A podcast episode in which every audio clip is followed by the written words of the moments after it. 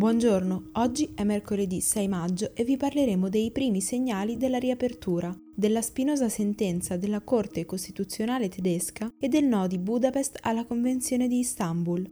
Questa è la nostra visione del mondo in 4 minuti.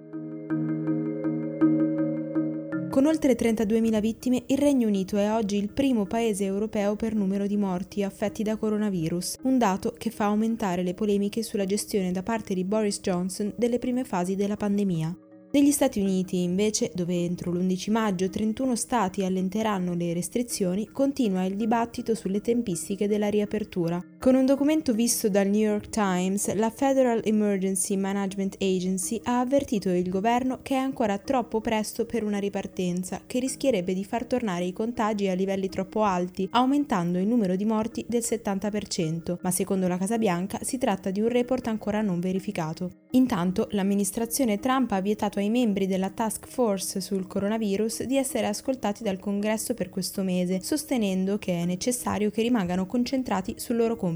Secondo i critici però è solo un tentativo per mettere a tacere il parere degli scienziati, in particolare quello dell'immunologo Anthony Fauci, che ieri ha smentito che ci siano prove che il virus sia stato creato in un laboratorio cinese, come sostenuto da Trump. Intanto arrivano notizie positive dai paesi che hanno allentato il lockdown prima dell'Italia. In Austria la riapertura dei negozi avvenuta il 14 aprile non ha accelerato i contagi, che restano stabili a un aumento giornaliero dello 0,2%. Anche in Germania il tasso di diffusione è sceso a 0,71, confermando che la malattia è per ora sotto controllo. In generale, in tutta Europa i segnali di contenimento sono positivi. Nonostante questo, il presidente Emmanuel Macron ha affermato che è improbabile che quest'estate i francesi possano intraprendere viaggi all'estero e che quelli in Europa potrebbero essere limitati per ridurre il rischio di una ripresa della pandemia. In Israele, invece, prima di sciogliere gradualmente i blocchi, il governo presenterà un progetto di legge che regolamenta l'uso della sorveglianza dei cittadini da parte dell'Agenzia di sicurezza nazionale.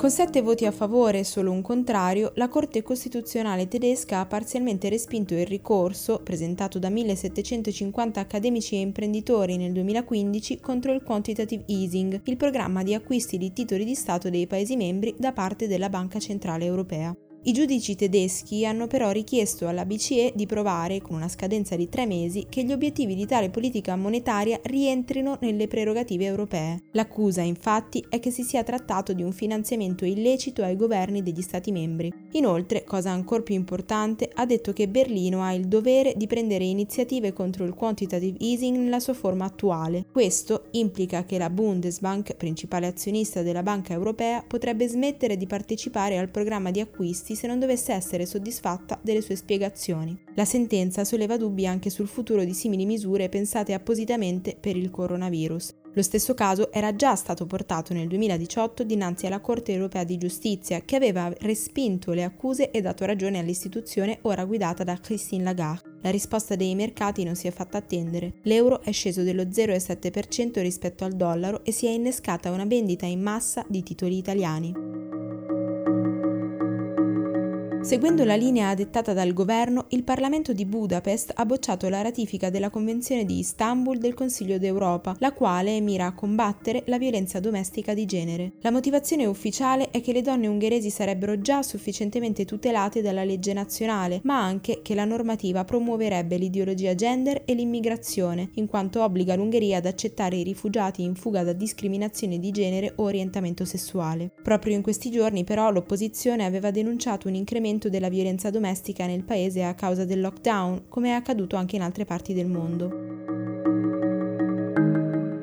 Mentre un gruppo di eurodeputati denuncia a Strasburgo le difficoltà dei propri concittadini che risiedono nel Regno Unito a ricevere assistenza in tempo di coronavirus, il ministro degli esteri irlandese Simon Convey parla di una possibile crisi nei negoziati tra Londra e Bruxelles perché la pandemia ha frenato qualsiasi progresso. Due delle tante facce della stessa Brexit, che con tutte le difficoltà già in essere si trova ora in secondo piano, con la scadenza di fine anno che si avvicina. Sono circa un milione gli europei che attualmente si trovano nel Regno Unito con una sorta di visto temporaneo e che non riescono ad accedere al welfare nonostante abbiano perso il lavoro a causa della crisi, un trattamento che secondo diversi eurodeputati è contrario allo spirito dei negoziati stessi, ma che per la Corte Suprema inglese non è né ingiustificato né illecito. Se le emissioni inquinanti aumentassero ulteriormente nei prossimi 50 anni, fino a un terzo della popolazione mondiale si troverebbe a vivere in aree calde quanto lo è oggi il punto più incandescente del Sahara. La previsione, che riguarda lo scenario peggiore tra quelli possibili, è parte di uno studio sul surriscaldamento globale condotto da un gruppo di scienziati di diversi paesi del mondo. Gli esperti hanno calcolato che per ogni grado in più che aggiungeremo alle temperature globali, un miliardo di persone si troverà a fronteggiare climi insostenibili e uscirà dalla cosiddetta nicchia climatica, in cui siamo sopravvissuti per 6.000 anni. Per oggi è tutto. Da Antonella Serrecchia e da Rosa Uliassi, a domani.